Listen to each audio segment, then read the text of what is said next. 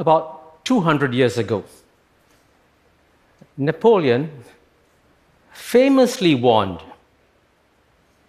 He said, Let China sleep, for when she wakes, she will shake the world. Despite this early warning, the West chose to go to sleep at precisely the moment when China and India and the rest of Asia woke up. Why did this happen? I'm here to address this great mystery.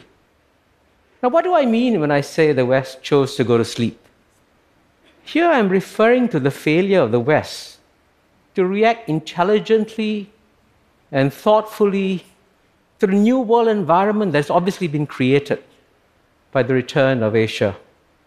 As a friend of the West, I feel anguished by this. So, my goal today is to try to help the West. But I have to begin the story first by talking about how the West actually woke up the rest of the world. Look at chart one. From the year one to the year 1820, the two largest economies of the world were always those of China and India.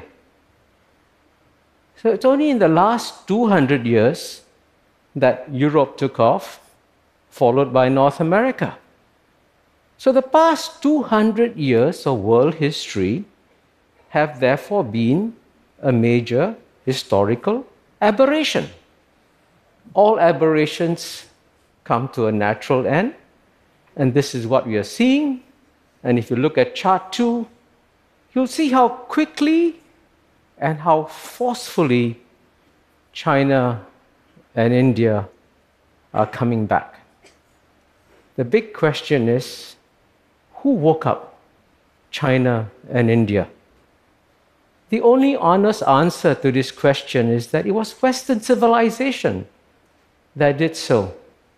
We all know that the West was the first to successfully modernize, transform itself. Initially, it used its power to colonize and dominate the world.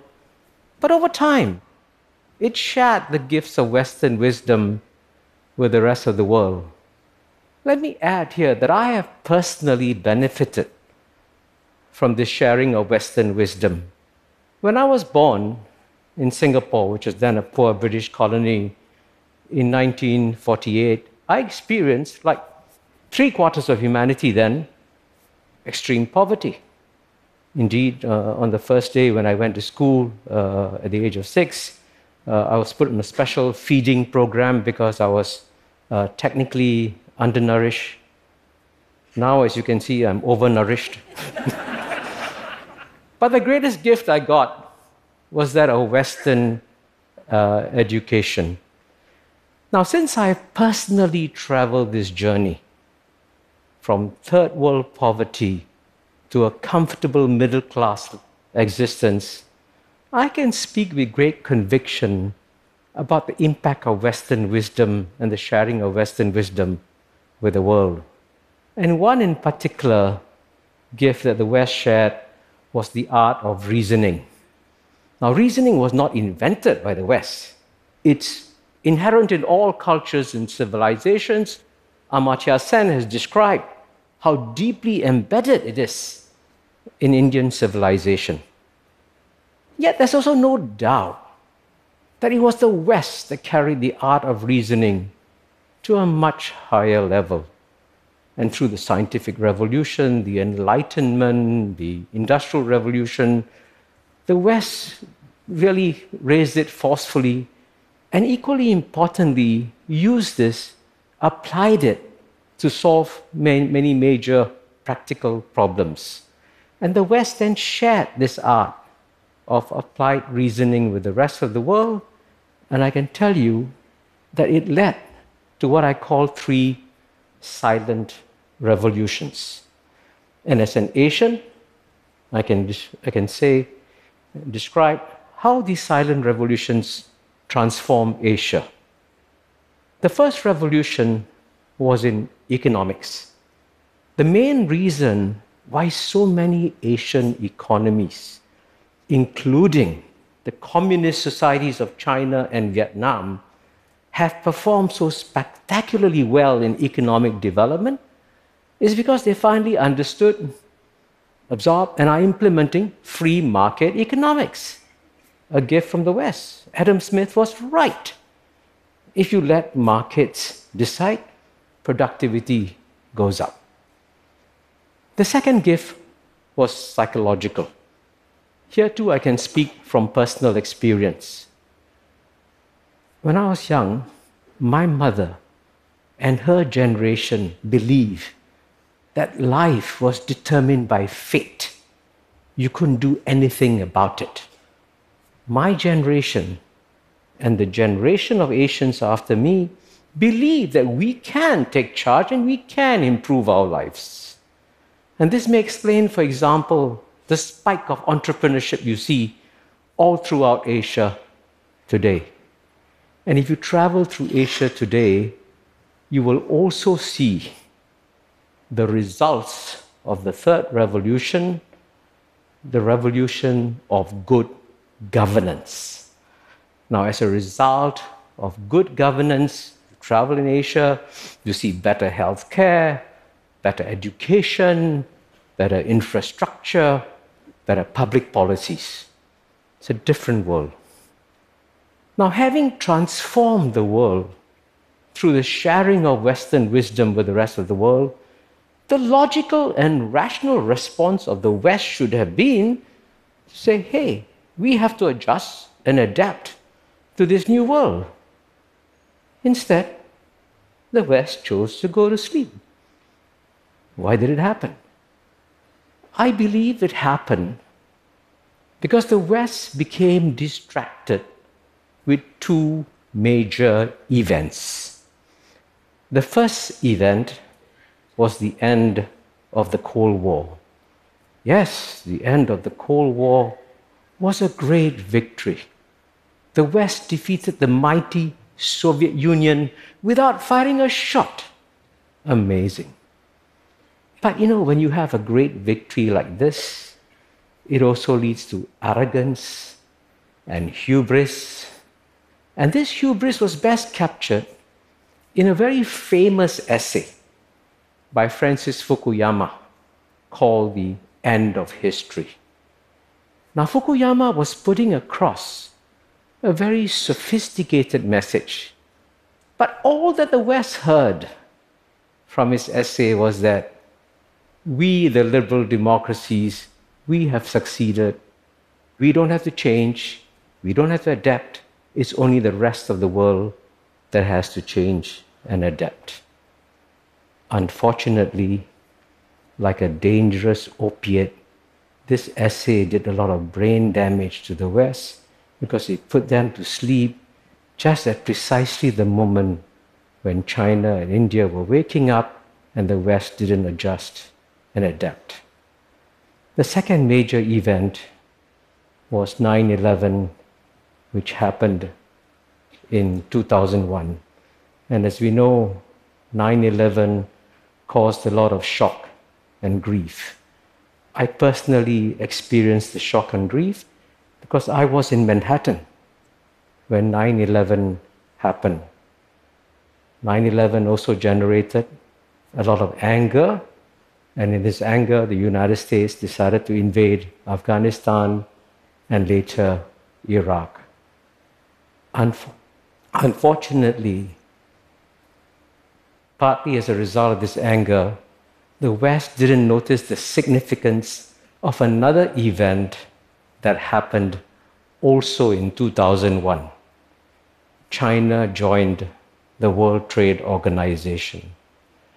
Now, when you suddenly inject 900 million new workers into the global capitalist system, it would naturally lead to what the economist Joseph Schumpeter called creative destruction.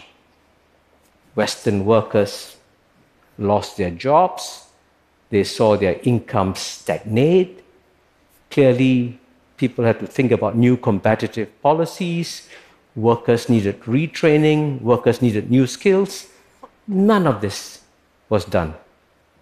So, partly as a result of this, the United States of America became the only major developed society where the average income of the bottom 50%, yes, 50%, average income went down over a 30 year period from 1980 to 2010.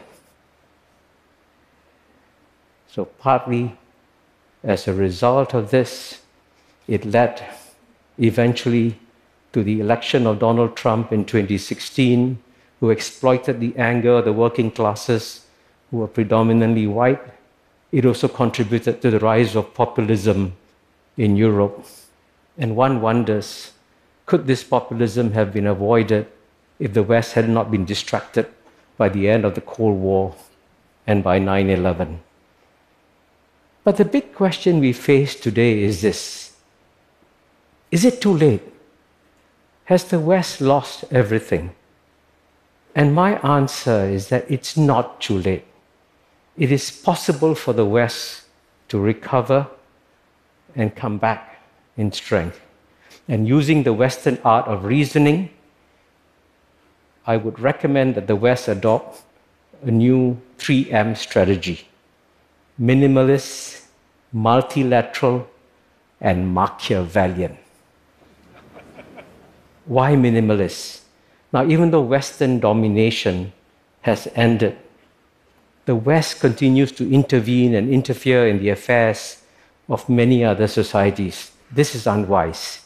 This is generating anger and resentment, especially in Islamic societies. It's also draining the resources and spirits of Western societies.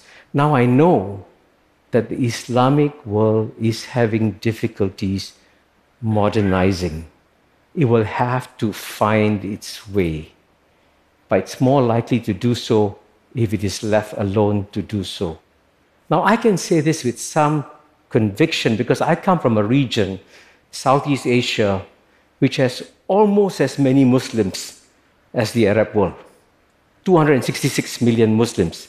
Southeast Asia is also the, one of the most diverse corners of planet Earth because you also have 146 million Christians, 149 million Buddhists, Mahayana Buddhists, and uh, Hinayana Buddhists, and you also have millions of Taoists and Confucianists and Hindus and even communists. And once known as the Balkans of Asia, Southeast Asia today should be experiencing a clash of civilizations. Instead, what you see in Southeast Asia is one of the most peaceful and prosperous corners of planet Earth, with the second most successful regional multilateral organization, ASEAN. So clearly, minimalism can work. The West should try it out. but, but I'm also aware that minimalism cannot solve all the problems. There are some hard problems that have to be dealt with. Al Qaeda ISIS, they remain dangerous threats. They must be found, they must be destroyed. The question is is it wise for the West, which represents 12% of the world's population, yes, 12%, to fight these threats on its own or to fight with the remaining 88% of the world's population? And the logical and rational answer is that you should work with the remaining 88%. Now, where does one go if you want to get the support of humanity? There's only one place the United Nations. Now, I've been ambassador to the UN twice. Maybe that makes me a bit biased. But I can tell you that working with the UN can lead to success. Why is it that the first Iraq war, fought by President George H.W. Bush, succeed? Well, the second Iraq war, fought by his son, President George W. Bush, failed. One key reason is that the senior Bush went to the UN to get the support of the global community before fighting the war in Iraq. So multilateralism works. That's another reason why we have to work with the UN. The world is shrinking. We are becoming a small, interdependent global village. All villages need village councils And the only global village council we have, as the late UN Secretary General Kofi Annan said, is the UN. Now, as a geopolitical analyst, I do know that it's often considered naive to work with the UN. So now let me inject my Machiavellian point. Now, Machiavelli is a figure who's often derided in the West, but the liberal philosopher Isaiah Berlin reminded us that the goal of Machiavelli was to promote virtue, not evil. So, what is the Machiavellian point? It's this What is the best way for the West to constrain the new rising powers that are emerging? And the answer is that the best way to constrain them is through multilateral rules and multilateral norms, multilateral institutions, and multilateral processes. Now, let me conclude with one final big message. As a long-time friend of the West, I'm acutely aware of how pessimistic Western societies have become. Many in the West don't believe that a great future lies ahead for them, that their children will not have a better lives. So please do not fear the future or the rest of the world. Now, I can say this with some conviction because as a Hindu Sindhi, I actually feel a direct cultural connection with societies, diverse cultures and societies, all the way from Tehran to Tokyo. And more than half of humanity lives in this space. So, with this direct cultural connection, I can say with great conviction that if the West chooses to adopt a wiser strategy of being minimalist, multilateral, and Machiavellian, the rest of the world will be happy to work with the West. So, a great future lies ahead for humanity. Let's embrace it together. Thank you.